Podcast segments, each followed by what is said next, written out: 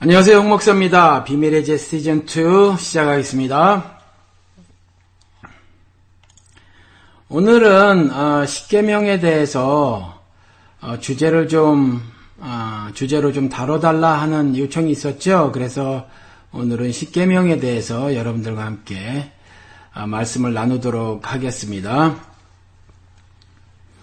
어, 질문을 해오시면서 음,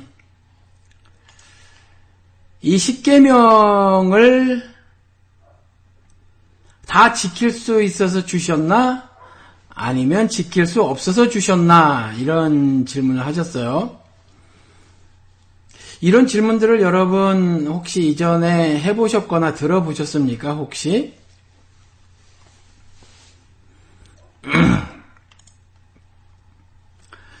아, 오늘 창원의 김성기님 변호없이 들어와 주셨고 우리 백승환님도 들어와 주셨고 또 어, 요즘에 열렬 팬이 되주셨어요. 키다님도 들어와 주셨고 또 우리 삼막골 김지선님 들어와 주셨네요.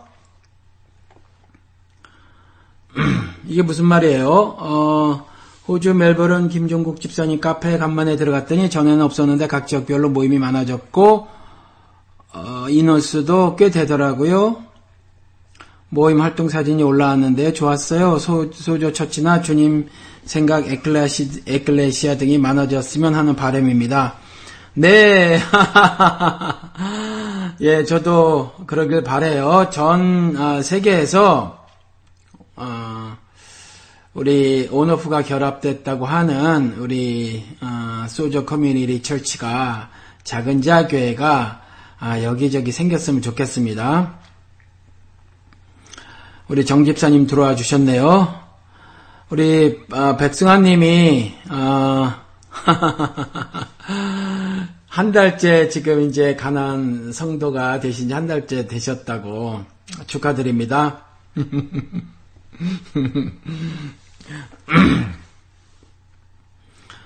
어,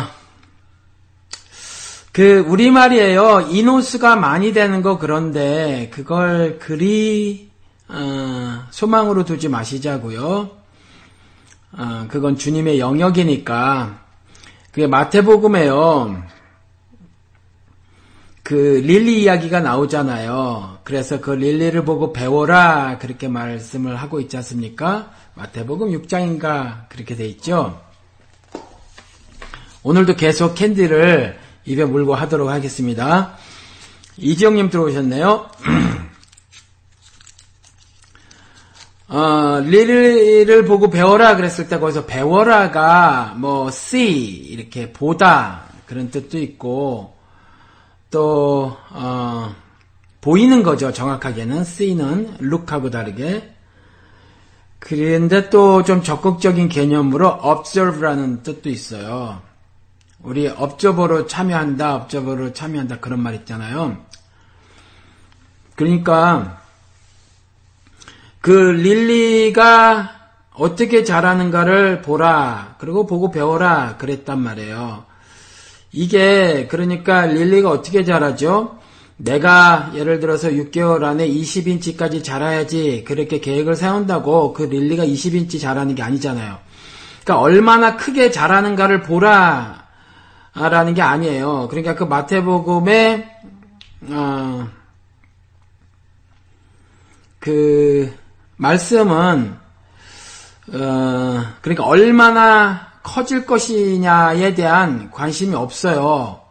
가르침은 어, 그런 가르침이 아니라는 거죠. 그 말씀은 그러니까 li, lily가 어떻게 자라는지를 보고 배워라라고 했을 때 음, 그 가르침은 뭐냐면 lily는 lily가 자라는 비결을 배우라라는 거거든요. 그러니까 under the ground에 땅 아래에 어떤 리얼리티가 있단 말이에요. 그걸 자라게 해주는 어떤 것들이 있겠죠. 뭐 어떤 영양소들이 있겠죠. 그게 잘하게 해주는 거잖아요.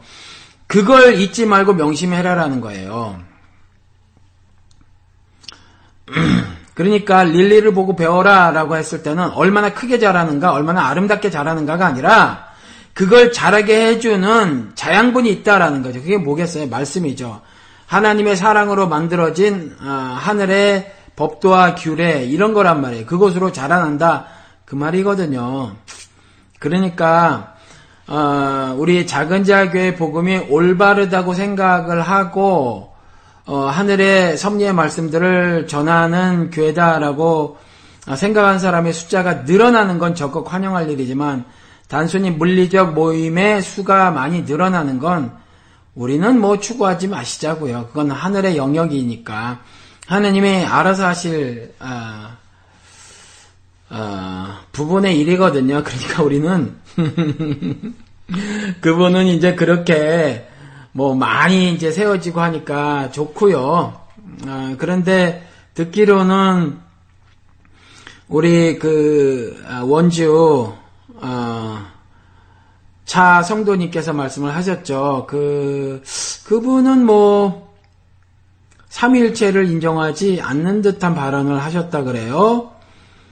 어, 근데 목사가 삼일체를 인정하잖아요. 목사뿐만이 아니라 기독교인이라면 아니 하나님을 신앙하는 사람이라면 어, 삼위일체를 인정해야만 하죠. 왜냐하면 설명을 할 수 있든 하지 못하든 삼위일체를 인정해야만 하죠. 왜냐하면 분명하게 우리가 위라고 하는 거 그렇게 어, 번역을 했지만 아무튼지 세 분이 계시잖아요. 성부 하나님과 성자 예수님 그리고 성령 하나님이 계신데 세 분 다 다 신성을 가지고 있단 말이에요. 그렇죠. 어, 그러면 어, 신이 유일신이 아니라 신이 세 개라는 게 되잖아요. 세 분의 신이 계시다라고 되니까 그러면 성경이 유일신이라고 주장하는 건 또 틀린 주장이 된단 말이에요. 그러니까 삼일체를 설명할 수 있든지 설명할 수 없든지 간에 성경이 성경에 분명히 삼위가 뚜렷하게 등장을 하고 또 어, 신은 한 분만 존재한다라는 주장도 성경이 매우 강하게 하고 있으므로 삼위일체를 인정해야만 하거든요. 그런데 삼위일체를 어, 자신의 이성적 능력 또 자신이 가지고 있는 지식의 한계 때문에 설명을 하지 못한다고 해서 어, 만약에 삼일체를 인정하지 않는다면 목사를 떠나서 하나님을 신앙하는 사람으로 어, 좀 인정하기가 좀 쉽지 않지요. 저는 그렇습니다. 저는 인정하기가 쉽지 않아요.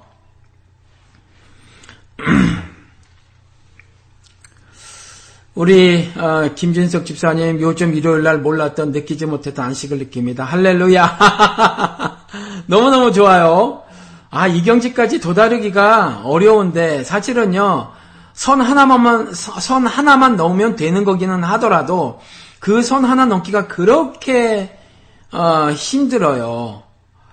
아, 그래서 말이죠. 음, 참 이게 쉽지 않은 일인데 그래도 일요일 날 몰랐던 느끼지 못했던 안식을 느끼신다니까 이제 하산하셔도 될 것 같습니다. 비밀의 제도 하산하셔도 될 것 같고 뭐 하산하시고 이제 열심히 열심히 땅 끝까지 흩어지셔서 어, 비밀의 제 만드시고 또 어, 작은 자기 어디 가서 또 만드시고 그리 나머지 인생 사셔야 하지 않을까 어, 싶습니다.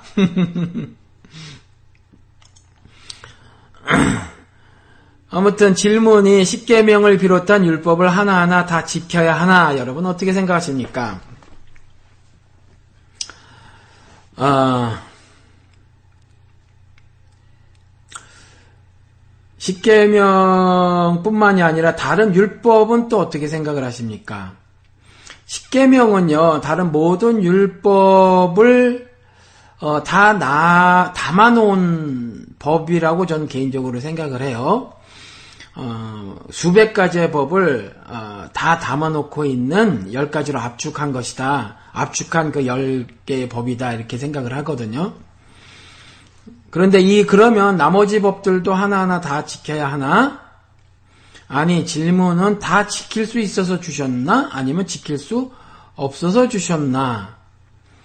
이게 둘 다 다 좀 대답하기가 불편하죠. 하나님께서 주셨을 때는 지킬 수 있을 것 같아서 주셨다거나 지킬 수 없을 것 같아서 지킬 수 없으니까 나를 찾아라 예수를 찾아라 이렇게 말을 하는 사람들이 사실은 설교자들 가운데 있었어요. 없었던 게 아니죠. 그렇죠? 율법은 사람의 능력으로 도무지 지킬 수 없으므로 그래서 예수를 이 땅에 보내셨다라는 거죠. 그럴 듯해 보이지만 성경이 그런 말을 한 적이 없어요. 그런 말을 하지 않으니까 그렇게 아, 신앙 논리를 전개하는 건 옳지 않습니다. 그러니까 율법을 주실 때에 단 한마디도 이런 전제를 깔아놓지 않으셨으니까 너희들이 다 지킬 수 있는 거니까 꼭 반드시 모든 조항 조항들을 다 지켜야 해. 이런 말씀을 하신 적도 없고. 니들 한번 지키도록 애를 써봐. 그러면 아마 못 지킬 걸 그래서 할수 없이 그 법을 다 못 지키니까 나를 찾을 수밖에 없을 거야. 그래서 그 이유로 인해서 내가 예수를 보내지 라고 말씀하신 적도 없다는 얘기죠. 근데 여러분 아마 들어보셨을지도 모르겠어요. 어, 그렇게 말씀하시는 분을 전 이전에 들어봤거든요. 그런데 말씀드린 것처럼 하나님께서는 절대로 율법을 주시면서 이런 전제를 깔지 않으셨어요. 다만 지키라고 주신 거죠. 다 지킬 수 있으니까 지켜라. 이 말씀이 아니라 그리고 지킬 수 없을 걸 내가 아니까 나중에 내가 보내는 예수를 통해서 그 율법의 안성을 이뤄야 돼 라고 어, 미리 지킬 수 없으면 아시면서 주신 것도 결코 아니라는 거죠. 그렇지만 지키라고 주신 거예요. 법이 10개가 생각나면 10개를 지키도록 애를 쓰는 거죠. 600여 가지 정도의 법을 다 기억을 하거나 아니면 수첩에 메모를 하고 다니면서 그때그때마다 그 법을 다 지키는 것이 아니라 어, 그 율법을 지켜야 할 그 상황이 되어져서 그 율법을 적용해야 할 때 그 율법대로 따라 살아라 라는 거거든요. 그러니까 그 율법을 지키라는 거죠. 예를 들어서 번제를 번제 제사에 대한 법을 주셨잖아요. 그럼 번제를 드릴 때 그 법대로 해라라는 거예요. 그렇죠? 그리고 일상을 살면서 살인하지 말라. 그러면 살인하지 않는 거죠. 그렇죠? 내 부모를 공경하라. 아버지와 어머니를 공경하라. 그랬으면 아버지와 어머니를 공경하는 거죠. 그렇게 하는 거예요. 일상을 살면서 그렇게 하는 거고 또 어떤 어, 특정한 목적이 어, 있을 때 뭐 특정한 때 또 특정한 일을 위해서 주어진 법들도 있단 말이에요. 그럼 그때 그렇게 지키는 거죠. 그렇죠. 성막, 회막 혹은 성전에 모이는 때는 1년에 몇 차례 되지 않았으니까 그때 만약에 어, 여자들이 그 한 달에 한 번 하는 그 일을 치르고 있을 때는 어, 성전에 있는 어떤 기구들을 만지지 말라 그럼 그냥 그때 안 만지면 되는 거예요. 그렇죠. 어, 그냥 그런 거지 이걸 다 지킬 수 있느냐 다 지킬 수 없느냐 이런 어, 전제를 하나님은 깔지 않으셨다라는 거죠. 율법을 주시면서 오늘 생일인 분 축하 축하. 오늘 생일인 분이 누구시죠? 저는 내일 생일입니다. 여기는 미국이고 아마 저 때문에 이거 말씀하신 것 같아요. 우리 호주 박 집사님이 저랑 생일이 일주일 어, 차이 나세요. 일주일인가 그랬던 것 같아요. 그래서 생일을 치르셨고 저는 어, 여기는 미국인데 오늘 밤이에요. 밤 9시 14분. 그래서 내일입니다. 원래 저 생일 안 차려 먹어요.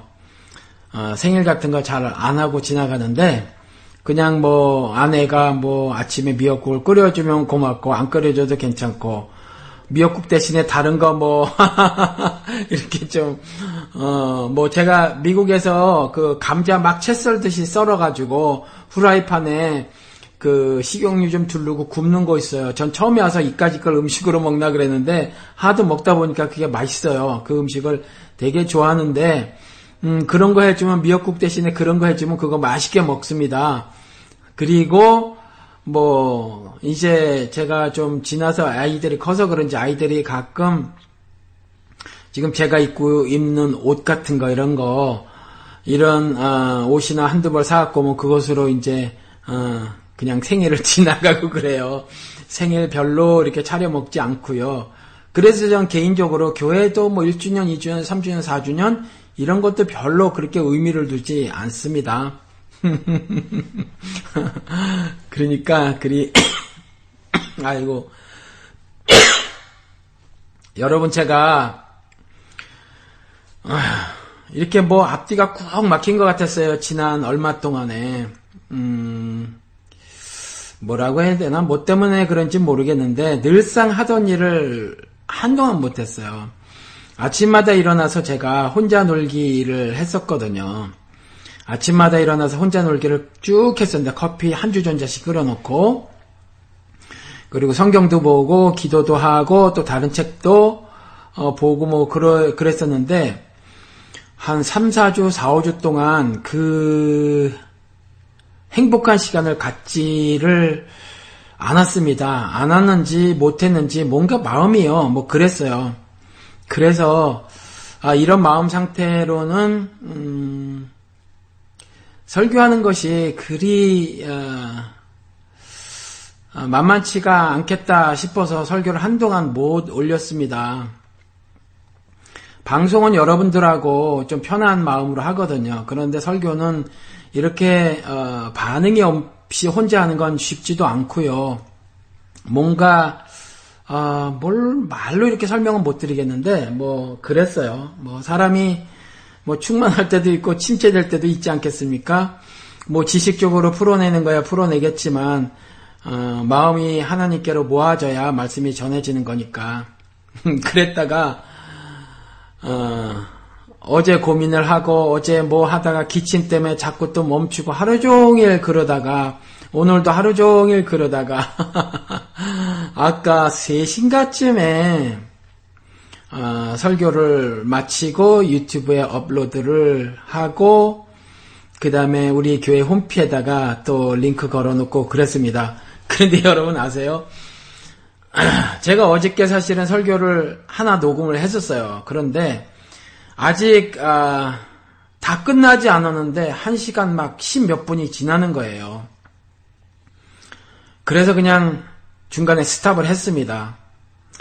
좀 줄여야지 한 45분에서 50분 아니면 길어야 1시간 정도로 줄여야지 이랬는데 오늘도 어, 설교를 하는데 오늘은 정말 멈추면 안 되겠다 싶었어요. 어떻게 되든지 간에. 그런데 오늘 설교가 오늘 올려놓은 설교가 무려 1시간 36분이에요. 그것도 오늘은 말을 조금 빨리 했어요. 말을 좀 지금처럼 늦게 하면 어, 1시간 막 50분 정도 되는 분량일 것 같아요. 여러분 아무튼 올렸습니다. 예, 아유 케이크도 주시고 감사합니다. 케이크도 주시고 아 아무튼지 아, 여러분 설교도 올려놨으니까 설교도 들으시기 바랍니다. 어, 그래서 그 십계명을 비롯한 다른 법들을 주실 때 지킬 수 있을 만하니까 주신 것도 아니고 지킬 수 없으니까 언젠가 꼭 예수를 찾을 것이고 어, 나에게 고개를 들려서 나의 도움을 간절히 바랄 것이고 그래서 나의 도움을 절실히 필요로 하는 어, 그러한 어, 모습을 보일 거를 기대하고 그래서 주신 것도 아니라는 거죠. 아무튼 법을 주시긴 주셨지만 법을 주셨을 땐 지키라고 주신 거고 그 법을 주신 목적이 신명기 6장 5절 오늘 어, 설교 시간에도 말씀을 드렸는데 사랑하라고 주신 거예요. 섬기라고.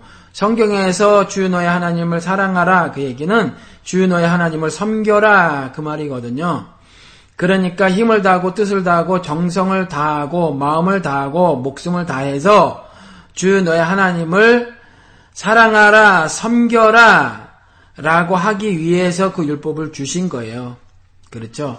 그럼 그 율법을 통해서 우리는 율법 정신을 잘 지키고 있으면 돼요. 그 율법 모든 걸 다 암기하고 살 건 없다는 거죠. 특별히 신약 시대를 사는 우리들은 어 뭐 골로새서나 빌립보서나 뭐 히브리서나 이런 데 가서 보면 율법은 법조문으로서는 이미 폐기가 됐거든요. 여러분 법조문으로서는 폐기가 됐어요. 그 율법을 주셨을 때의 정신은 남아있지만 법조문으로선 폐기가 됐단 말이에요. 그래서 아, 예수 그리스도께서 마태복음 5장 17절인가에 그렇게 말씀을 해놓고 계시단 말이에요. 나는 어, 율법이나 선지자를 폐하러 온 것이 아니라 완성하러 왔도다 이렇게 말씀을 하시잖아요. 그러니까 율법은 그 법이고 선지자는 율법 율법 외에 하나님께서 그 선지자를 통해서 하신 말씀들이 있잖아요. 그 모든 말씀들을 완성하러 왔다 이렇게 말씀을 하셨다라는 거죠. 그리고 엑기스 중에 엑기스 말씀하시죠. 마태복음 22장 37절 뭐 이렇게 해가지고 그 이하에 똑같은 거죠. 신명기 6장 5절에 있는 말씀처럼 어, 그 율법을 주신 목적이 있단 말이에요. 하나님을 사랑하라 뜻과 정성과 힘과 힘을 다해서 그래서 주의 하나님을 사랑하라 이 율법을 주신 목적인데 이 율법을 오히려 아니 주신 목적 이 목적을 오히려 하나님께서는 아니 그리스도께서는 아, 가장 큰 계명이다 이렇게 말씀을 하셨다라는 거예요. 그러니까 어, 이 질문에 대해서는 어, 이렇게 좀 정리를 하겠습니다.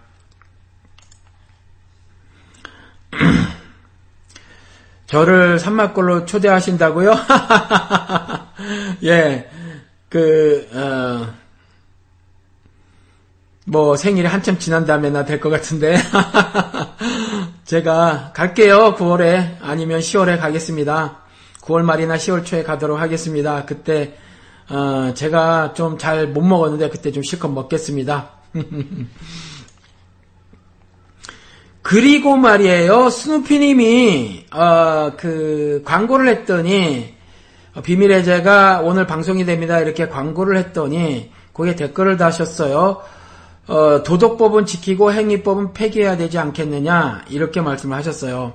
어떤 게 도덕법이고 어떤 게 행위법이죠? 모든 어, 행위 규정도 다 도덕적인 규정이어서 물론 이것을 그 기독교계의 뭐 많은 목사들이 이렇게 막 나누고 하는 것들을 들어보지 못한 바는 아니지만 이렇게 나눌 수 없어요.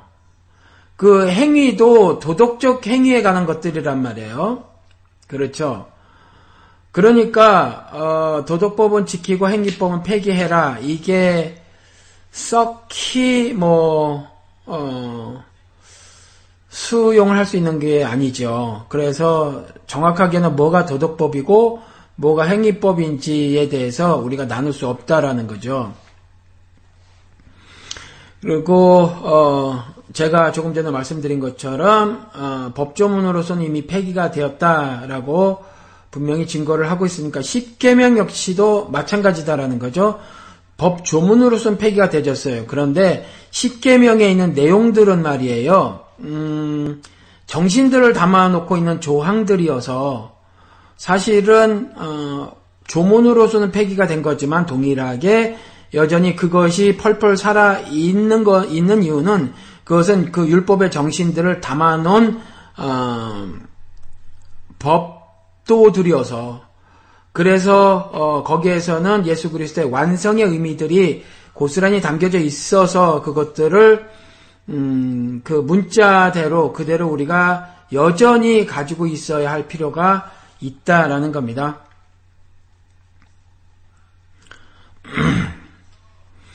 여러분 그 어, 십계명을 굉장히 강조하는 그 어, 데가 있죠, 여러분. 어. 아십니까? 안식일 교단이에요, 안식일 교단. 안식일 교에서는 그 사람들은 그 구약을 중심으로 신앙생활을 하잖아요. 어, 그래서 십계명을 유독 강조하는데 이 사람들이 캐톨릭의 11, 아, 그 십계명을 엄청 어, 까댑니다. 여러분 아시죠? 이 사람들이 안식일이라는 거 이걸 매우 강조하기 위해서 이 사람들이 이렇게 뭐 어, 캐톨릭에서 막 변개를 해놓고 어, 그랬다 막 이렇게 말을 하는데 뭐 별로 그렇게 어, 그러한 그 어, 비판은 음, 크게 의미가 있어 보이지는 않아요. 그러니까 어, 우리가 두 번째 계명은 우상을 섬기지 말라는데 천주교는 이제 그게 없다는 거죠. 그게 없어요. 어, 그리고 우리가 그 열 번째 내 소유를, 내 이웃의 소유를 탐내지 말라고 하는데, 거기에 아내나 뭐 거기 있는 종들이나 재산 이런 거 이제 탐내지 말라고 어, 하면서 짤막하게 우리가 10개 개명을 할 때는 그냥 내 이웃의 소유를 탐내지 말라 그랬거든요. 그런데 그 캐톨릭에서는 남의 아내를 탐내지 말라 그리고 남의 재물을 탐내지 말라 이렇게 두 개로 따로 아홉 개, 열, 아홉 번째, 열 번째 계명으로 나눴다는 거예요. 예, 그래서 이제 뭐라고 하는데, 뭐, 별로, 어, 그렇게 귀담아 들을 만한 아, 비판은 아닌 듯 싶어요. 아무튼 이런 일들이 벌어지고 있다라는 거죠.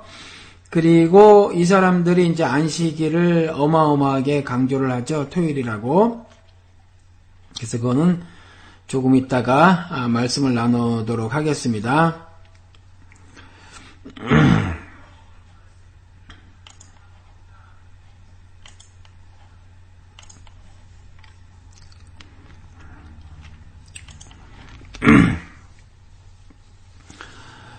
제1계명이 여러분 너희는 내 앞에서 다른 신들을 섬기지 못한다 라고 못 박듯이 딱 말씀해 놓으신 것이죠. 여러분 제1계명. 그러니까 음, 여기서 질문을 가져보면 다른 신들을 섬기지 못한다. 다른 신들이 있다고 말을 하는 걸까요? 여러분 어떻게 생각을 하십니까? 하나님 이외에 다른 신들이 세상에 존재하나요?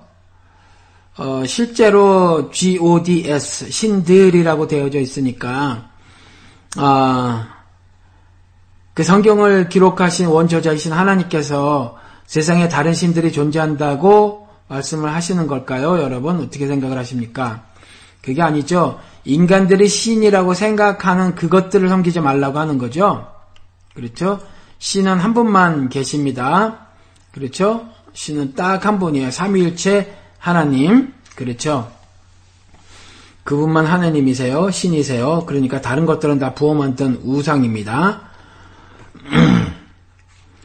우리가 그 다른 신들을 실제로 많이 섬긴단 말이죠. 그 다른 신들을 우상이라고 하는데 이계명이 우상을 만들지 못한다. 입니다. 우상을 만들지 못한다. 그런데 우상을 섬기는 사람들이 있지요. 바알과 뭐 아세라 선지자들을 아, 아세라 신을 섬기고 그 밖에 많은 뭐 예를 들어서 음, 사도행전에 보니까 제우스 신도 섬기기도 하고 또 허메라고 돼 있나? 어떤 개혁 개정에서는 어디는 헤르메스 뭐 이렇게 돼 있는 것 같은데 그런 신을 섬기기도 하고 뭐 많은 신들을 섬겼단 말이에요. 그렇죠? 그런데 이것들이 전부 우상이라는 거죠. 말 못하는 부어 만든 우상이라는 거죠.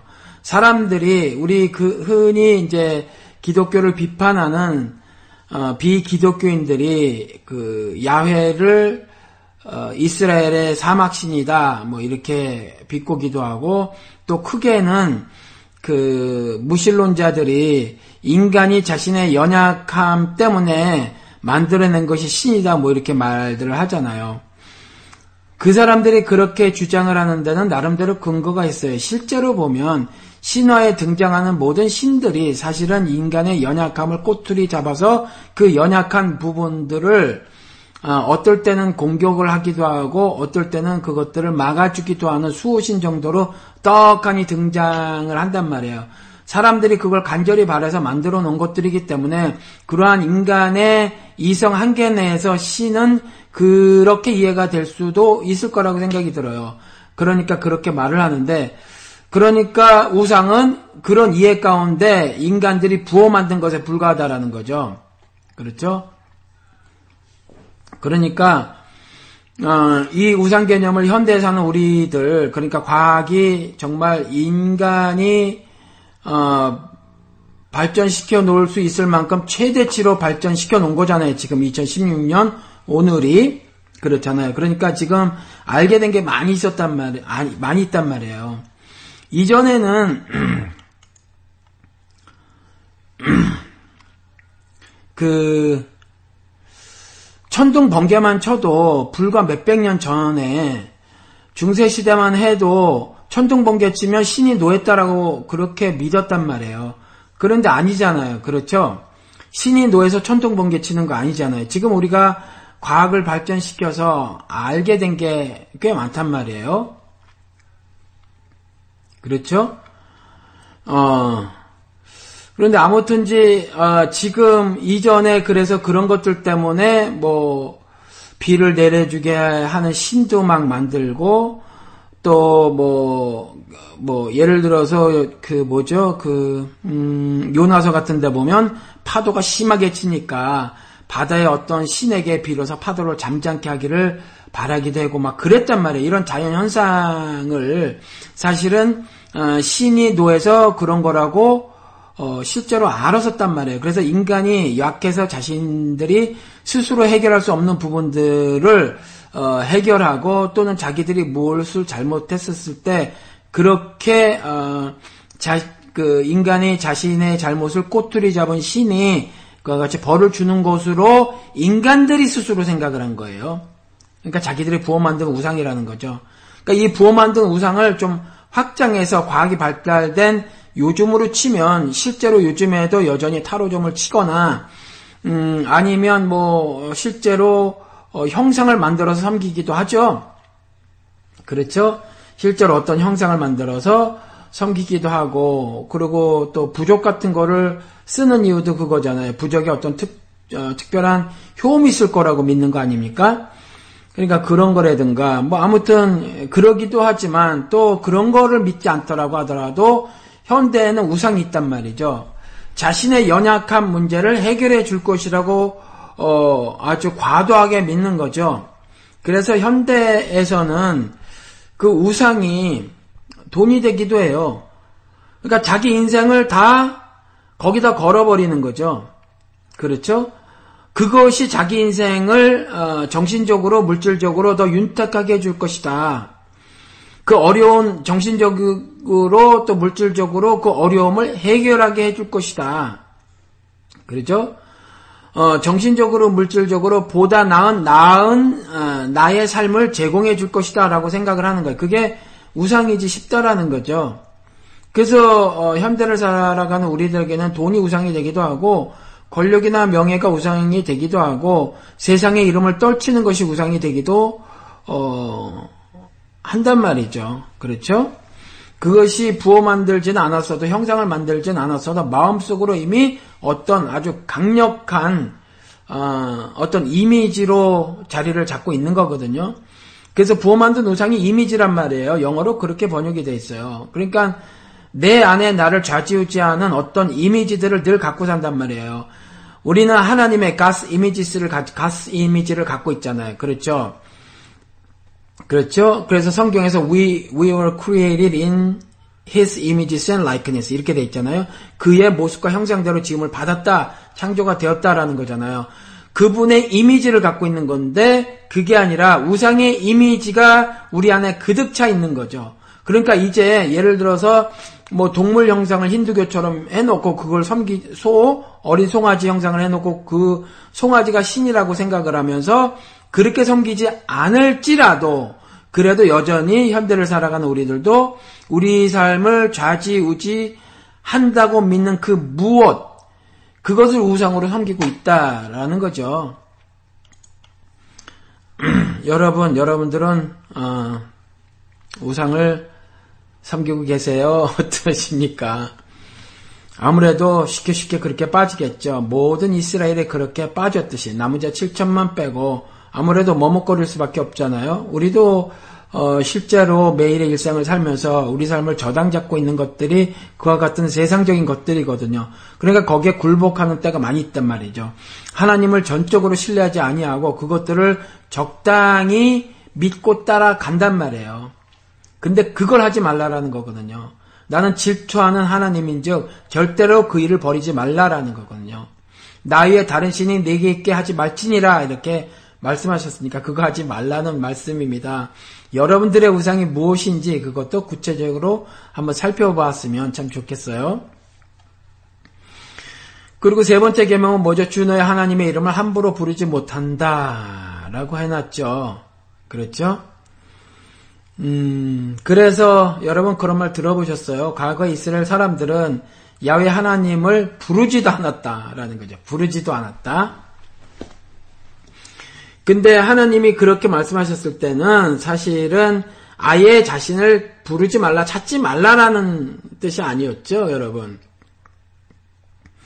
그래서 가끔 가끔 영어 번역을 보면 좀 이해가 쉬울 때가 있어요. 그래서 take the name in vain 그러든가 이렇게 번역을 했거나 어느 번역은 misuse the name 이렇게 돼 있거든요. 그러니까 잘못 사용하는 거죠. 어, 주 너의 하나님의 이름을 명령 때 일컫지 말라. 옛날 번역 이런 번역이 있었죠. 그러니까 하나님의 이름이 함부로 마구 불려지게 그러니까 그분이 욕되게 하지 말라라는 거예요. 사실은 이게 그렇죠. 그분이 욕되도록 그렇게 삶을 살지 말라. 네가 나를 어, 섬긴다고 고백을 하는 자라면 그 얘기죠. 그렇죠. 우리가 어떤 것들을 어, 떤 경우에 하나님의 이름을 misuse 잘못 사용하는 걸까요? 아니면 헛되이 take the name in vain 어, 헛되이 사용하는 걸까요, 여러분? 절대적인 의미가 있었던 성전을 헐어버리고 어, 더 이상 그것에 대해서 의미가 없다고 하는데 여전히 성전 건축한다. 무엇으로? 주님의 이름으로. 그렇죠. 이런 거. 여전히요. 거의 모든 교회가 99.99%의 교회가 교인 수가 좀 늘어나고 그래서 돈이 좀 생기면 성전 건축이라고 할 거예요. 그렇죠? 그러니까 지금 이런 것들이 미스유스죠. 이 달라스에 있는 어느 교회 중에서 한 교회가 말이에요. 음, 조그맣게 이제 교회를 지는데 여기서 돈을 그 은행에서 융자를 내서 이제 건물을 지어야 되는데 그 예배당을 말이에요. 지어야 되는데 돈을 빌리려면 신용이 있어야 하거든요. 그런데 이제 뭐 신용이 목사도 없고 없는 거예요. 그리고 그 교회에 뭐 좀그큰 금액을 융자 받을 수 있을 만큼의 신용을 가진 사람이 없는 겁니다.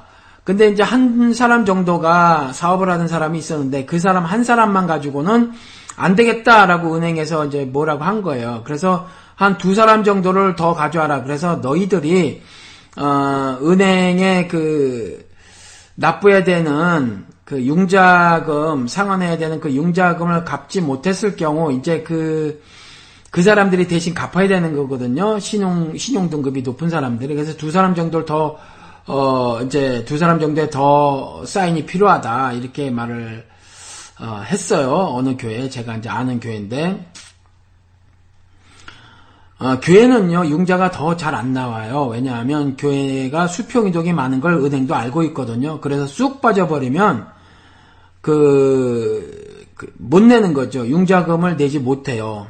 그리고 미국엔 그 구약의 어느 법에 있는 거대로 그 교회 건물은요, 그 종교 시설로만 어, 매매가 가능하지 다른 것으로는 팔지 못하거든요. 다른 용도로는. 그러니까 팔기가 쉽지 않아서 그 건물에 대해서 융자를 해주고 융자를 해주는데 융자를 받아간 사람이 그 융자금을 상환을 못하면 그냥 돈이 그 건물에 묶여져 있는 거예요. 어느 하세월에 그 건물을 어, 팔겠나 싶은 거죠. 그래서 어, 더 조건을 까다롭게 그렇게 하거든요. 주마다 틀린데 그래도 여기는 난데 캘리포니아는 아예 교회에다, 교회에다가는 융자를 안 해주는 은행들이 굉장히 많아요. 아예 안 해줘요. 그러니까 침례교 같은 경우는 미국 남침례 교단이 스스로 그들은 이제 주식을 주식에 투자하고 하잖아요. 그러니까 그 돈을 가지고 이제 융자를 해주고 그러는데 그렇게 그렇게밖에는 융자를 할 방도가 없죠. 이제 침례교 같은 경우는 그런데 이자도 엄청 비싸게 받아요. 이자도 보통 우리가 개인들이 집을 살 때보다 이자를 막 두 배 정도 해서 그렇게 받고 그러거든요. 근데 아무튼 어, 너무나 소중하고 가치 있, 있는 거예요. 너무 이제 애를 써서 간신히 하나 구입할 수 있는 거거든요. 실제로 물리적 공간이 필요도 하고 하니까. 그럼 교인 수 늘고 어 그래서 돈이 좀 모이면 건물을 짓는데 꼭 어, 성전 건축이라고 한단 말이죠. 그런데 거기에서도 어떻게 했냐면 자꾸 안 되는 거예요.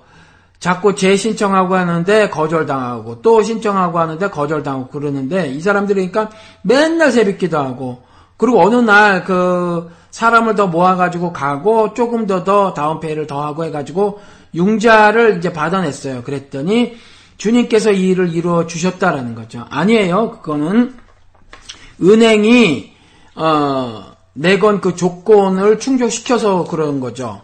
그건 하나님이 뭐 특별히 일하신 게 아니에요, 여러분. 이럴 때에 하나님의 이름을 망령 때 일컫는 거고요. 미스유스하는 거고 take the name in vain. 헛되이 사용하는 거죠. 그죠?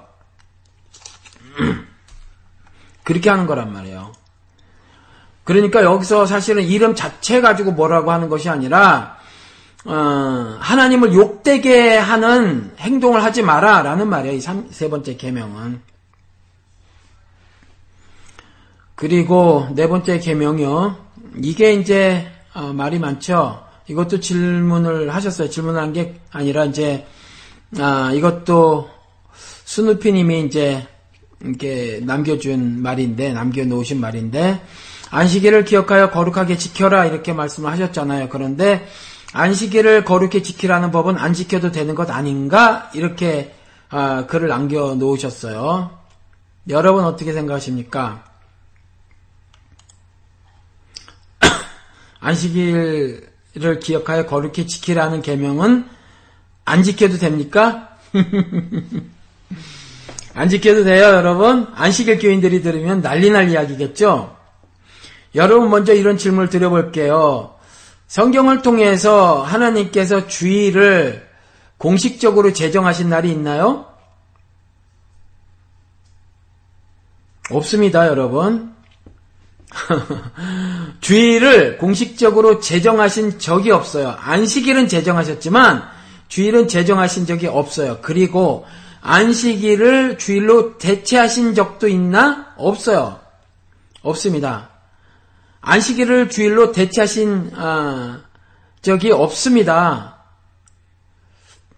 그러면 우리가 안식일을 기억하여 거룩히 지키라고 했으니까 안식일 교인들처럼 안식일이라고 하는 그 토요일 날을 어, 우리가 기억해서 거룩히 그날을 보내야 합니까? 어쩝니까?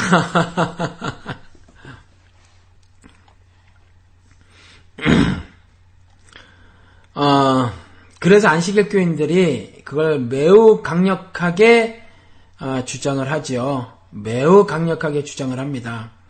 그래서 어, 보통 이제 기독교인들 있잖아요. 기독교, 뭐 장로교라든가 뭐 침례교, 또 감리교, 오순절 계통의 교회들 이런 일요일에 일요일을 주일이라고 부르면서 그날 예배를 드리는 그 사람들을 일요 일요일 교인, 일요일 교회라고 부르죠. 참 일요일 교회 이렇게 불러요. 우리는 그들을 향해서 토요일 교회라고 안 부르는데 그들은 일요일 날 을 주일이라고 부르고 그때 예배를 드리는 사람들을 일요일 교회라고 그렇게 불러요. 여러분 주일은 어, 하느님께서 제정하신 적이 없어요. 그래서 우리가 주일 주일 그러고 저도 입에 붙어서 주일 주일 자꾸 그러는데 미국 사람들은 어, Sunday를 Sunday라고 하지 그걸 Lord's Day라고 하지 않습니다. 주일이라고 하지 않아요. 그냥 Sunday입니다.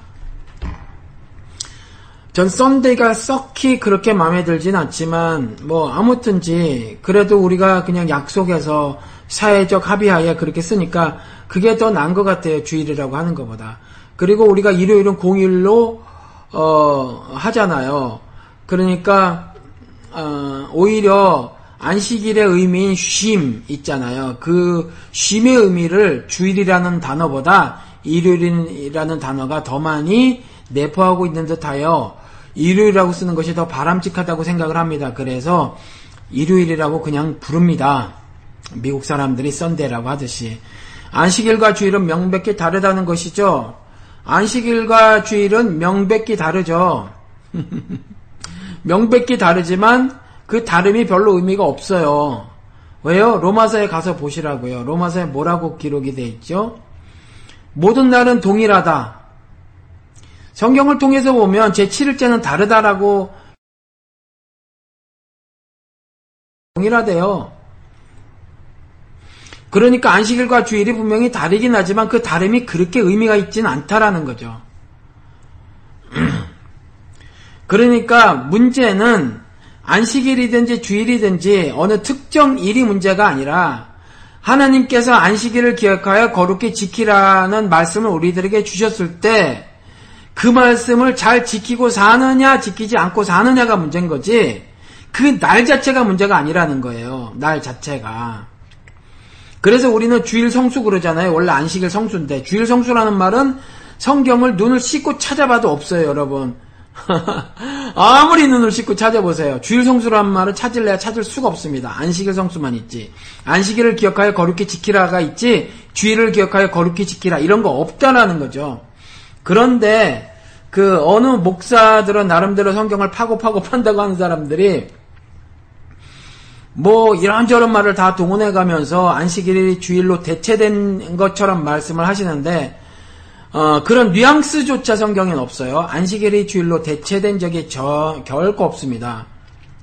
그리고 안식일 교회에서 어, 일요일 날 예배 드리는 사람들을 공격할 때에 이렇게 말을 하는데 성경에 말아 어디 안식일이 아닌 너희들이 말하는 주일날 그렇게 성회를 드린 적이 있느냐라고 하면서 안식일 교회 목사라고 하는 사람이 신문에다 내고 광고를 하는 걸 제가 봤는데 이분이 말이에요 심심하면 한 번씩 그렇게 광고를 하더라고요. 그래서 몇 년 지나서 한 번 또 보고 몇 년 지나서 한 번 보고 그래서 제가 한 서너 번을 봤어요.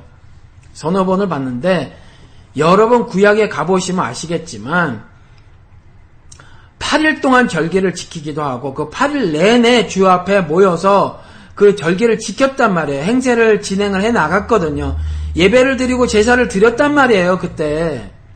그럼 8일이면 안식일 다음날도 들어갔을 거 아니에요. 15일도 있다니까요. 오순절날 있잖아요. 그렇잖아요. 77이 49 다음에 그 다음날. 그러니까 왜 없어요? 안식일 아닌 날에도 얼마든지 대회와 성회와 총회로 모이기도 했다니까요. 근데 안식일 교도들이 이상하게 그걸 그렇게 주장을 하는데 뭐 성경이나 읽어보고 그렇게 주장을 하는지 모르겠어요.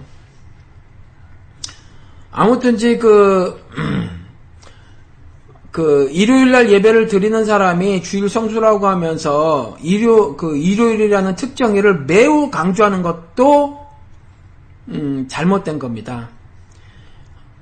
그, 안식일이라고 하는 토요일을 고집스럽게, 어, 붙잡고 있는 그 사람들도 잘못된 거지만, 일요일을 주일이라고 하면서 그 특정일을, 어, 무조건 꼭 붙들고 그렇게 살아가는 기독교인들도 잘못 사는 거죠. 그것도 어, 새로 만든 개신교가 만든 율법이에요. 율법. 그렇죠. 모든 날은 동일하다고 했으니까 주일 성수라는 거는 음, 하나님을 반역해 하는 새로 만든 율법이라는 거죠. 그러니까 그것은 우리가 어, 깨야 할 어, 계명입니다. 그렇죠?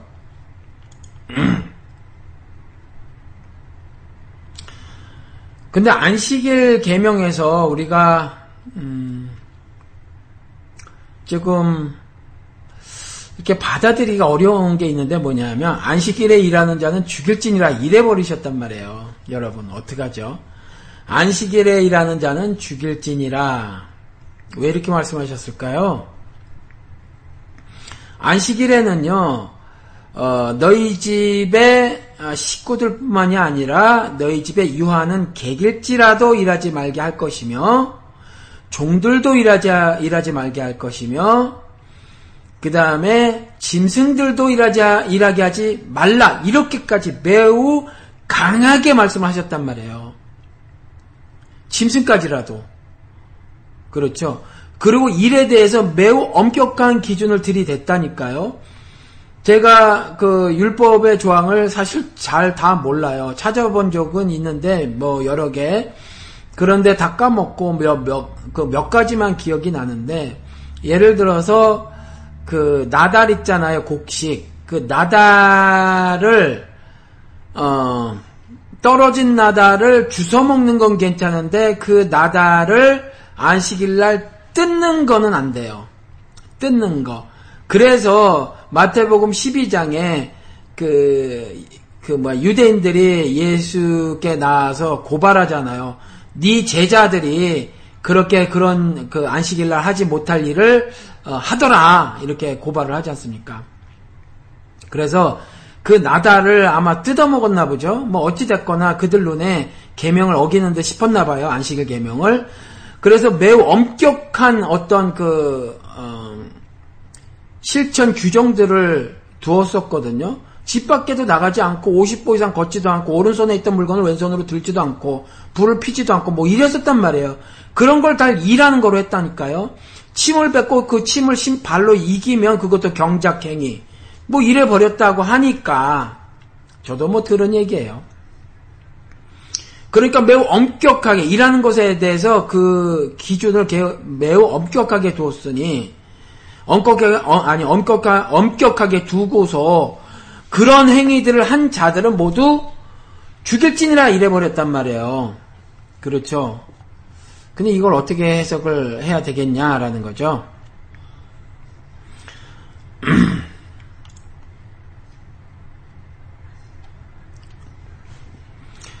금요일 예수님이 십자가에 돌아가시고 일요일에 부활하셨기 때문에 일요일이 주일이라고 교회 사모님과 구역 예배 드리면서 저희 질문에 대답하셔서 신구약 열심히 읽었지만 부활하신 날 주일이라고 한 내용이 없어요. 그래서 많은 날들을 궁금해하며 지냈고 그 어느 누구도 대답해 주는 사람이 없었어요. 예, 이렇게 배웠죠. 저도 이렇게 들었어요. 이렇게 배웠고, 음, 그렇죠. 그냥 부활한 날이라고 하시자고요. 부활한 날. 그렇죠? 어, 돌아가신 날도 의미가 있는데 그럼 돌아가신 날도 주일이라고 하지 뭐 그렇게 왜냐하면 죽음과 부활이 다 중요하잖아요. 똑같은 분량으로 그렇죠. 그런데 왜 부활한 날은 주일이라고 하고 돌아가신 날은 어, 주일이라고 안 하냔 말이에요. 어, 그러니까 어, 이런 어떤 특정 일에 주목하고 집중해서 그것을 율법화하는 것은 하나님을 반역하는 어, 행위니까 우리가 그런 것들은 하지 않도록 해요. 그런데 일요일 날 모이는 것 자체가 불법은 아니에요. 현대를 살아가는 우리들에게 일요일이 일요일이니까 휴일이니까 노는 날이니까 모이기가 가장 수월한 날이에요. 그래서 그날 모이는 것 자체가 불법이라는 것이 아니라 그날을 주일로 명명하고 그날 반드시 모여줘야 한다. 그 모임을 성수 거룩하게 지키는 거로 아 그 말씀도 드려야 되겠네요. 거룩하게 지키라고 했지 특정 장소로 이동해서 거기서 예배 드리고 성경 공부하고 점심 식사해라 그렇게 말씀하지 않으셨거든요. 거룩히 지킨다고 하는 것이 안식일 계명에서는 집 밖으로도 나가지 않는 거였어요. 회막 장막에 가는 게 아니었단 말이에요. 그렇죠. 회막 장막에 성전에 가는 게 아니었었어요. 안식일 계명은. 그런데 지금은 주일 성수 그러면서 주일을 기억하여 거룩히 지키라고 하는 것이 성수의 포커스가 맞춰져 있는 게 아니라 주일에 포커스가 맞춰져서 주일날 반드시 교회 가줘야 하는 거로 알고 있단 말이에요. 사실은 그냥 목사 설교 들으러 가면서 예배를 드리러 가는 것이 아니라 giving sacrifice 예배를 드리러 가는 것이 아니라 예배를 예배를 보러 가잖아요. 미국 사람들도 그래서 attend란 단어를 쓴단 말이에요. 참석하는 거거든요. 그렇게 쓰거든요. 근데 예배 참석하는 게 아니에요. 각자 한 사람 한 사람이 예를 들어서 국회의원이 국회의원 같은 경우는 한 사람 한 사람이 의정기관이잖아요. 그런 것처럼 그 예배에 참석하는 그 한 사람 한 사람이 제사장이 되는 거예요. 그리고 자신을 제물로 드리는 그와 같은 신적 어, 행함을 주님 앞에서 하는 거죠. 그러니까 어떤 그 미팅을 어, 만들어 놨는데 그 미팅에 내가 참석하는 어텐딩하는 게 아니란 말이에요. 무슨 말씀인지 아셨죠? 네, 여지까지 그렇게 가르쳐 놔서 그렇게 어, 들었다라는 거죠. 주일 노이즈 마케팅으로 성공한 기업 이랜드. 그렇죠. 휴게실 없애고 기도실 만들었죠. 미친 짓이에요. 그렇죠? 하루 종일 서서 일하고 뒤에 굽 있는 신발을 신고 감정 노동에 시달리, 시달리면서도 빵긋빵긋 웃어야 되는 그 사람들이 15분 동안 쉬어야 될 공간을 싸그리 없애버리고 뭐 때문인지 기도실로 죄다 만들어 버리니 그러면 그게 믿음이 좋은 겁니까, 여러분? 오히려 쉼, 쉼이 안식이잖아요. 그 쉼을 제공하는 것이 오히려 성경적이지. 그렇잖아요. 그러니까 이런 사람들이 다 율법에 그 함몰되어져 있는 거지 주님의 은혜를 모르는 거죠. 그렇죠? 그 안식이 바로 구원인데 그렇죠? 근데 아무튼지 안식일에 일하는 자는 죽일지니라 그랬는데 이게 왜 그러냐 하면 안식은 하나님의 구원의 내용이어서 그래요. 구원받은 자가 안식하는 거거든요. 구원받은 자가. 그렇죠? 모든 일을 다 마치셨다는 거예요. 그래서 만든 날이라는 거거든요. 그러니까 일곱 번째 날이라고 해서 일곱 번째 날이라는 특정 일이라고 여러분들이 생각하실 것이 아니라 그 날의 성격을 보시면 된다는 거죠. 인간이 어, 인간이 형벌적 노동을 할 수밖에 어, 없다라는 거죠 세상에서는. 그런데 그러한 노동으로부터의 해방을 시켜주는 거예요. 그게 안식의 개념이거든요. 그게 쉼이라는 거죠. 그게 구원이라는 거예요. 그렇죠? 그런데 물론 하나님께서 6일 동안 창조하시고 이랬는데 하나님께서 일하신 것은 형벌적 노동은 아니시죠. 그렇죠? 그리고 우리도 이 세상에 살아가는 동안에 성격적으로 어, 형벌적 노동이 아닐 수 있어요. 똑같은 노동을 하더라도 우리가 예를 들어서 뭐 어느 직장에 다니거나 아니면 작은 가게를 해서 일을 한다거나 하는 것도 똑같이 육신을 놀려서 일을 해야 하는 거지만 성격적으로는 형벌적 노동이 아닐 수가 있죠. 그럼에도 불구하고 그 모든 사람들이 만들어 놓은 제도 하에서의 아, 일하는 그 모든 것들은 나중에 다 아, 불타버릴 풀 같은 공적이란 말이에요. 사라져버릴. 그리스도 나라에선 사람이 자신이 만들어 놓은 모든 문명과 문화 같은 건 싸그리 사라진단 말이에요. 하늘 문화와 하늘 문명만 존재한다니까요. 하나님의 사랑으로 도무지 변치 않는 어, 영원히 변치 않는 그 사랑을 재료로 해서 만든 법들 있잖아요. 그 법으로 운영되는 새로운 세계예요. 우리가 상상도 못하는 그러한 은혜의 세계니까 지금 일하는 것이 사실은요 하나님의 통치를 벗어나서 우리가 스스로 만든 어, 제도와 법과 장치들 그것들로 만든 거란 말이에요. 그렇죠.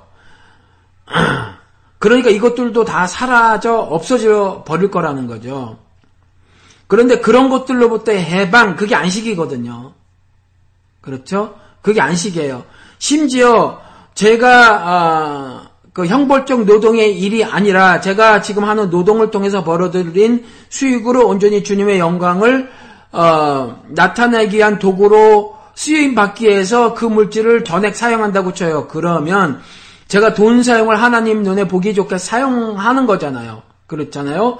그렇지만 여전히 육신의 제약을 입고 하는 그 어, 제한적인 것, 영속적이지 않은 것은 결국 불타버릴 거라는 거죠. 성격만 남고 그렇죠. 그러니까 그런 모든 것들을 싸그리 하나님께서 나중에 싹 싹 아, 불살라 버리고 우리들에게 새로운 것을 제공을 하실 거란 말이에요. 우리가 나중에 부활될 몸도 새로운 몸이듯이 우리는 완전히 새로운 세계에 들어가서 이전 것은 기억하지 않은 채 주님께서 새롭게 제공해 주시는 그 모든 것을 마음껏 향유하며 살아갈 거란 말이죠. 그렇죠?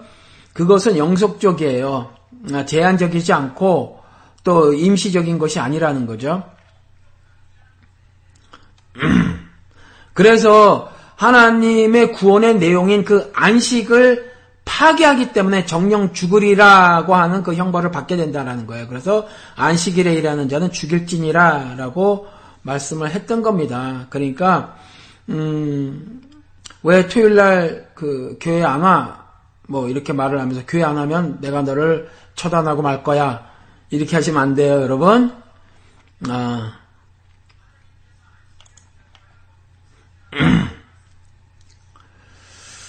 어, 가난한 사람들을 위한 배려가 아닌가요? 뭐가요? 뭐가 가난한 사람들을 위한 배려죠?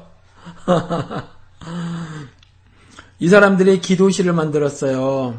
그 이랜드에서 그 노동운동 하셨던 분이 제가 방송에서 몇 번 말씀을 드렸는데 우리 이게 교인이셨어요. 네, 그래서 어, 그분한테 들었는데 휴게실을 다 없애셨대요. 다 없앴대요. 그리고 그 휴게실을 기도실로 만들었대요.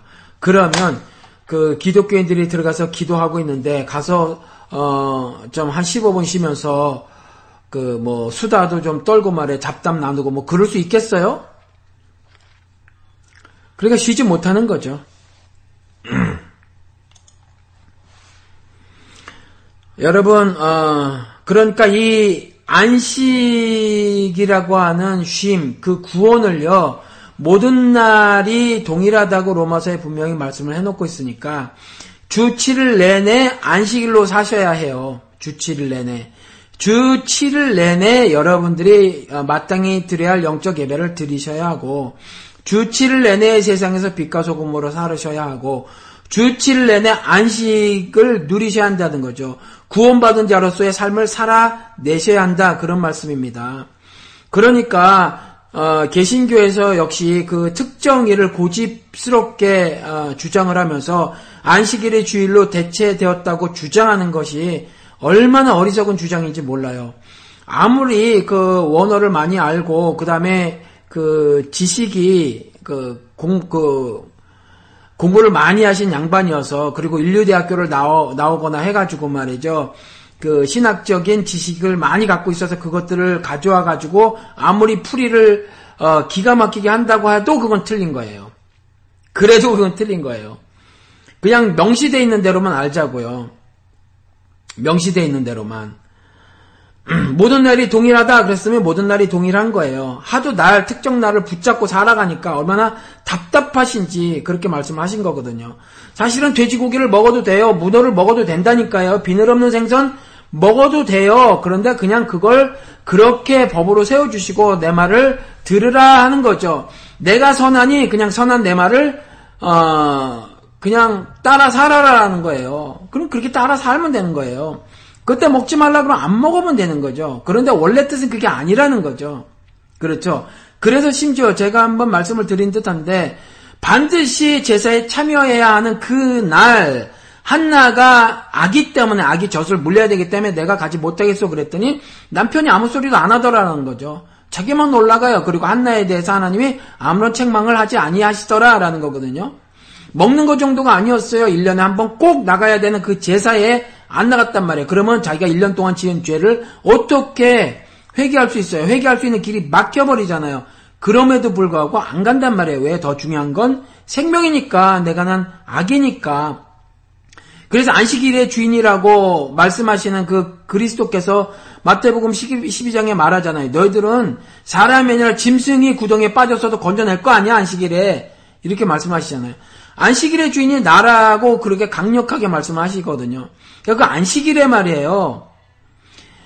모든 날을 안식일처럼 살아야 되는데 그 안식일의 주인을 섬기는 거로 살아야 한다니까요. 주인 너야 하나님을 섬기는 날로 주 7일을 살아야 하는 거예요. 안식일의 주인이 나라잖아요. 그런데 안식일 날 자기들이 법령 하나님께서 무슨 법을 줬는데 자기들이 맘대로 해석을 하는 거죠.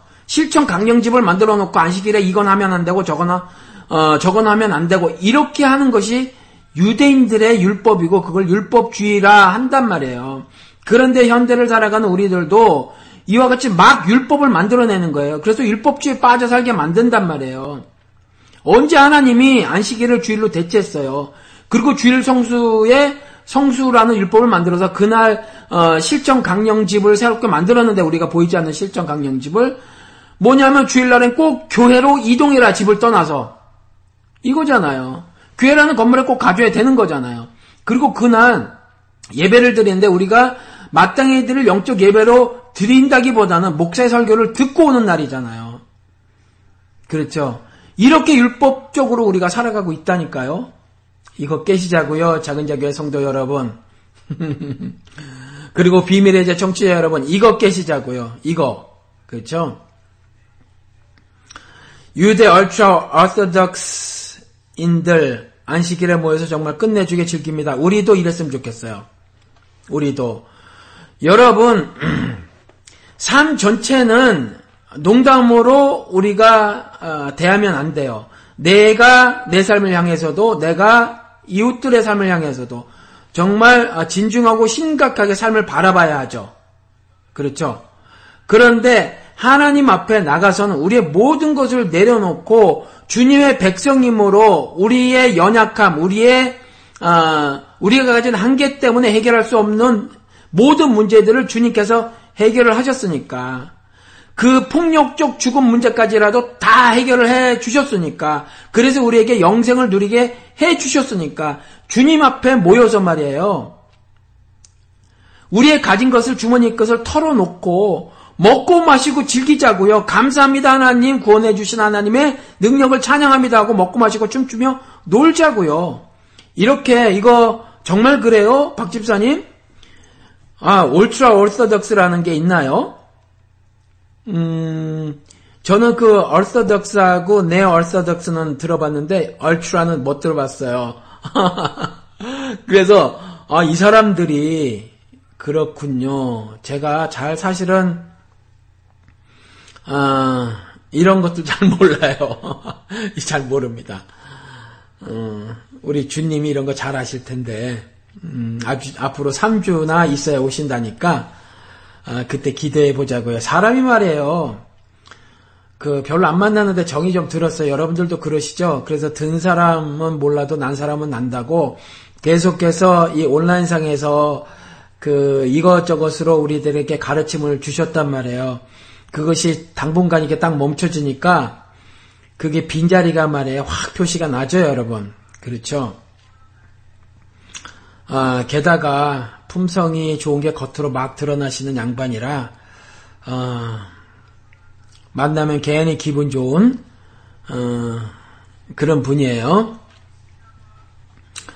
어디까지 말씀을 드렸나? 그래서 죽이라고 했던 거란 말이죠.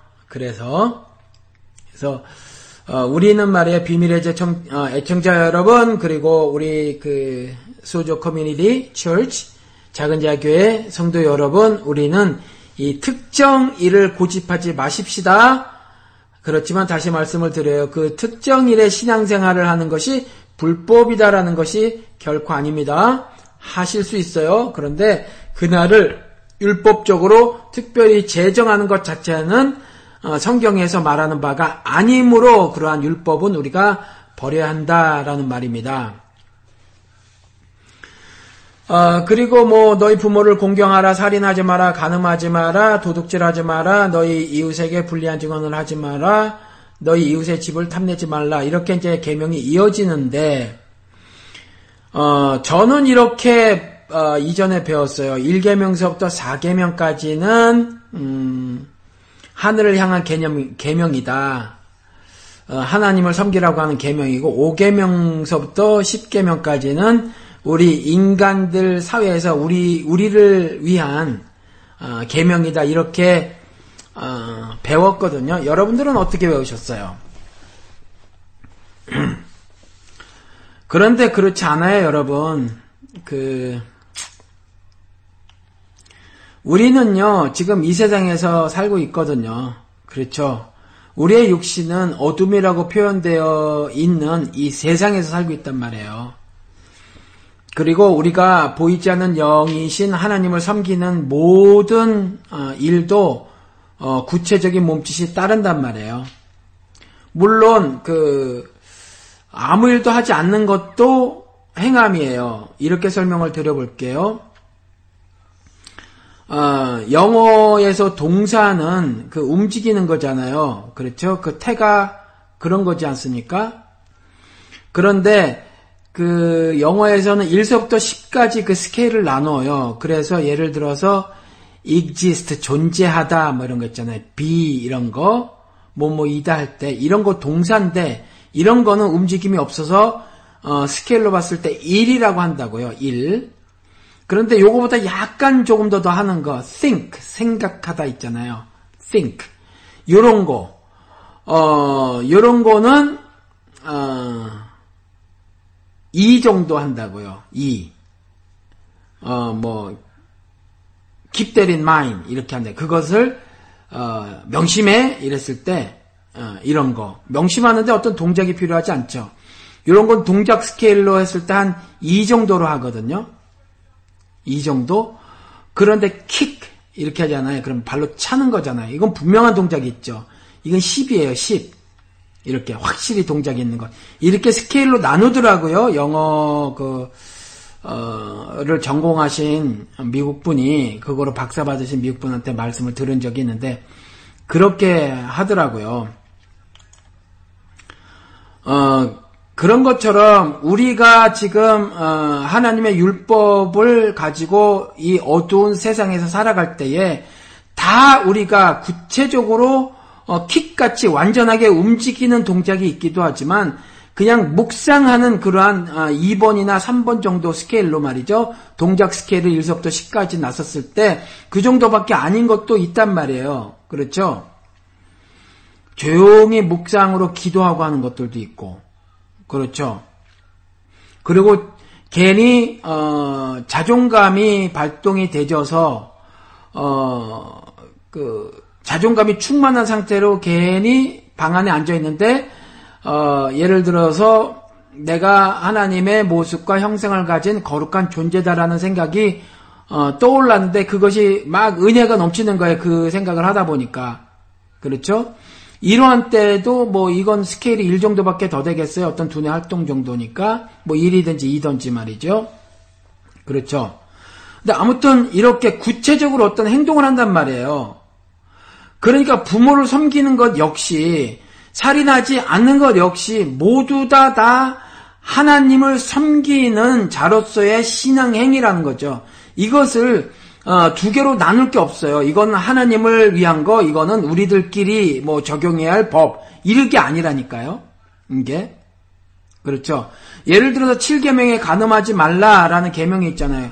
실질적으로 가늠하지 말라라는 것도 되지만 어, 성경에서 음란하다고 표현을 했었을 때는 하나님 위에 다른 것을 어, 섬길 때, 다른 것을 사랑을 할 때 그걸 음란하다고 표현을 하고 있거든요.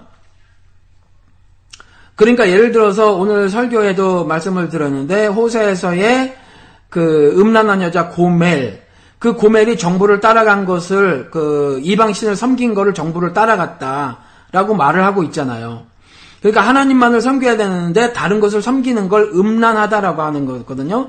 창계짓을 저지르는 거다. 그러니까 간음하지 말라라는 계명에서 우리가 충분히 그것들을 유추해내서 우리 신자들의 삶을 풍성하게 살아낼 수가 있거든요. 그러니까 이것이 뭐 어떤 거는 하나님을 향한 율법이 되는 거고 그분에게 지켜야 할 것이 되는 거고 이것은 우리 인간들 사이에 서로 약속으로 지켜야 될 율법이다. 이렇게 나누시지 말라고요. 하나님이 우리에게 주신 모든 율법은 다 하나님을 신앙하는 신앙 행위라는 거예요, 여러분.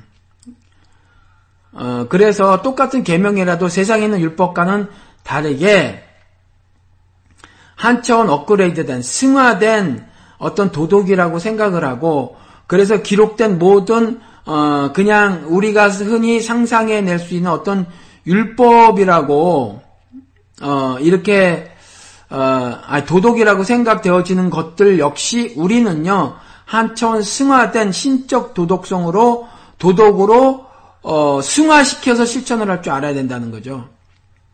무슨 말씀인지 아시죠? 뭐 사랑 같은 거가 될 수 있겠네요. 사랑 같은 거, 어, 뭐 내가 살아있을 동안에 사랑하는 건데 나 살고 너 사는 건데 그게 아니라 성경은 나 죽어서 너 살리는 거, 이웃 살리는 거 이런 거 해놓고 있잖아요.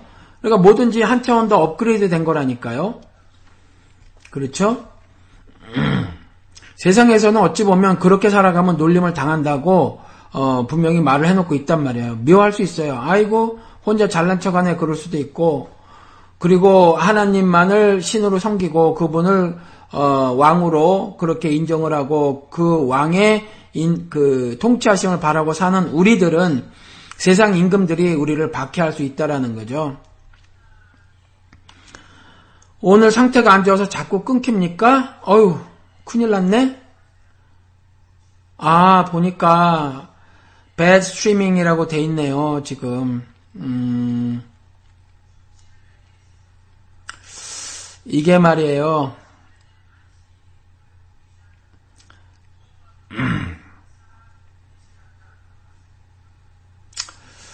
안타깝습니다. 이거 문제를 해결해야 되는데 말이죠. 나름대로 조금 어, 어, 괜찮은 어, product를 쓰고 있는데 어, 이게 bad 스트리밍이네요. 그래서 그래요. 그래서 자꾸 끊기나 봅니다. 음, 어떡하죠?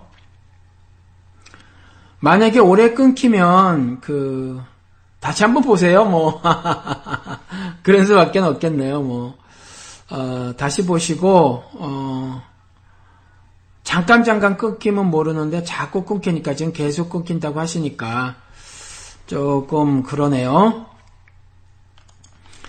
어, 그래서 아무튼지 어, 그 5계명서부터 10계명까지도 우리 사이에 어, 그 세상 윤리처럼 주어진 그런 율법이 아니라고 여러분들이 생각하셔야 된다는 거죠. 그러니까 너희 부모를 공경하여라 honor your father and mother 그랬을 때 이 공경하여라 같은 경우도 성경에서는 제가 뭐 지금 그 단어를 까먹었지만 이전에 찾아봤어요. 그러니까 그 히브리 말에는 이 공경하다라는 단어가 이 한 개만 있는 게 아니거든요. 뭐 우리 한국말도 그렇죠. 뭐 존경하다, 존중하다 뭐 이렇게 있을 수 있듯이 영어도 honor도 있고 respect도 있고 뭐 그러잖아요. 그런 것처럼 히브리어도 그렇다는데 어, 하나님을 공경하는 거, 하나님을 어, 뭐 경배하는 거 있지 않습니까? 그때 쓰여지는 단어가 있고 그 다음에 사람 사이에서 쓰여지는 단어가 뭐 좀 있대요. 어, 누가 그렇게 그 그러니까 쓴 걸 봤는데 사전에서 봤나 뭐 그런 건데 그런데 말이죠. 그 설명을 본 적이 있는데 꼭 사람 사이에는 아닐 수도 있을지 몰라요. 아닐 수도 있을지 모르지만 아무튼지 조금 어, 예를 들어서 honor하고 respect하고 다르듯이 존경하고 존경, 공경하고 그냥 존중하고 다르듯이 어떤 뉘앙스로 조금 다른 게 있는 것 같아요. 그런데 여기서 너희 부모를 공경하여라 했었을 때 이 공경하여라라고 하는 단어는 하나님을 어, 경배하여라라고 했었을 때 하나님을 어, honor your God, honor your Lord God 이렇게 했을 때 너의 주 하나님을 공경하라 이렇게 했었을 때랑 동일한 언어를 쓴다는 거예요. 그러니까 부모를 공경하는 것이 최선을 다해서 도리를 다하는 정도가 아니에요. 이 오계명 역시도 이 오계명 역시도 우리 인간들이 만들어 놓은 그 정도의 아, 효심을 바라는 것이 어, 효심 정도를 이야기하는 것이 아니라는 거죠. 하나님을 섬기듯 너희 부모를 섬겨라라고 말을 하는 거죠. 우리도 어, 사람은 하나님의 모습과 형상을 가졌잖아요. 깨진긴 해도 흔적은 남아 있어서 이전에 우리도 어 뭐 군사부 일체 그랬단 말이에요. 물론 이게 좀 나쁜 그 어, 유교적 가르침인가요? 이게 불교 가르침인가? 유교적 가르침이죠. 그렇기는 해도 어, 뭐 여기에서 부모가 그 주군과 임금과 어, 같은 선상에다 놓고 어, 그렇게 부모를 섬겨야 하는 것으로 가르쳤으니까 아마 또 그 꿈보다 해몽이라고 하면 아, 그 하나님의 흔적을 가진 우리 조상들이 어, 부모를 공경하는 것을 그렇게 어, 좀 어, 차원 높게 말을 해놓았구나. 아주 높은 도덕으로 그렇게 후손들에게 가르쳤구나. 이렇게 또 해석을 할 수도 있겠어요. 그렇죠? 그리고 살인하지 말라 같은 경우도 마찬가지인데 살인하지 말아야 하죠. 그런데 또 그 요한일서에 보면 미워하는 것 역시 형제를 미워하는 것을 살인하는 것이다 이렇게 말을 해놓고 있거든요. 그러니까 우리는 이 살인하지 말라라는 육계명을 가지고 여전히 하나님을 신앙하는 신자로서의 어, 실천 어, 사항으로 그렇게 어, 우리가 확대해서 생각을 할 수 있단 말이에요. 미워하지 말아야 되겠다. 이거죠. 미워하지 말아야 되겠다. 형제를 절대로 미워하지 말아야지. 그렇죠? 이 살인하지 말라를 좀 어, 확장해서 말이에요. 하나님을 신앙하는 사람으로 얼마든지 그 계명을 그렇게 이해하고 해석해서 실천해 나갈 수 있다라는 말씀입니다.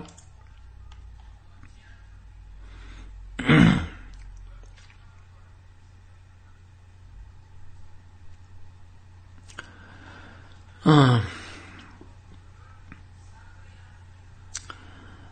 어, 수개월 전 산부인과 의사가 수요일 저녁에 수요일 피아노 반주한다고 진료를 미루다가 아기가 죽은 사건이 있었습니다. 아이고, 혹시, 아, 진료를 미루다가, 그렇죠. 음, 몰라서가 아니라 진료를 해야 되는데 진료를 미룬 거죠. 이게 이 사람들이 그 잘못된 율법을 가지고 있는 거죠. 그러니까 음, 주, 아, 아, 그 개명을 까먹었네. 음, 그 뭐죠? 하나님의 나라와 의를 먼저 구하라. 그런데 하나님의 나라와 의를 먼저 구하는 것을 한국 기독교계에서는 교회 가는 거로 해놨다니까요. 교회에서 행사에 참여하는 거로 해놨다니까요, 지금. 세상에서 빛과 소금으로 살아가는 것이 아니라 매일의, 매일을 안식일로 삼아서 안식의, 안식을 누리는 그 구원 받은 자로서의 구원의 삶을 사는 것이 아니라 교회 가는 거로 해놨다니까요. 구원을 받았다고 하는 것은 의롭게 되었다고 하는데 의로운 삶을, 삶을 사는 것이 아니라 율법에 매여서 교회라는 장소로 이동해서 거기에서 벌어지고 있는 어떤 미팅이라든가 행사에 참여하는 것으로 그렇게 만들어 놨다니까요. 이게 여호와 증인이 그 수혈하지 않아서 애들 죽이는 거 뭐가 달라요? 똑같지. 그렇지 않아요? 똑같잖아요. 그리고 병나면 병원에 가야 되는데 뭐 안수하고 안찰한다고 하면서 때려 죽이는 사건이 막 있고 그러잖아요. 시카고에 대형 교회가 그런 교회가 있대요. 어느 모 교회인데 미국 교회인데 말이죠. 이 교회는 은사주의 교회가 아니랍니다. 어, 감리교회나 순봉교회처럼 막 뭐, 그 뒤집어지고 난리치고 뭐 그런 거 화끈하게 예배드리고 그런 교회가 아니래요.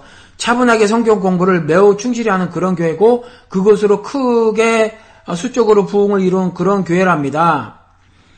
목사님 성향도 그런 쪽이고, 그런데 한 가지는 매우 고집스럽게 주장하고 있는 게 뭐냐면 병원 대신에 사람이 아프면 기도에 돌입을 한대요. 이 교회에서. 그래서 아들이 수막염에 걸렸는데 기도로 고치겠다고 하다가 열이 너무 펄펄 끓어서 죽어버렸어요. 그 병원에 가면 간단하게 고칠 수 있는 간단한 질병인데도 자기의 종교적 신념 때문에 사람을 주, 자기 아들을 친아들 10살짜리 아들을 죽여버렸다는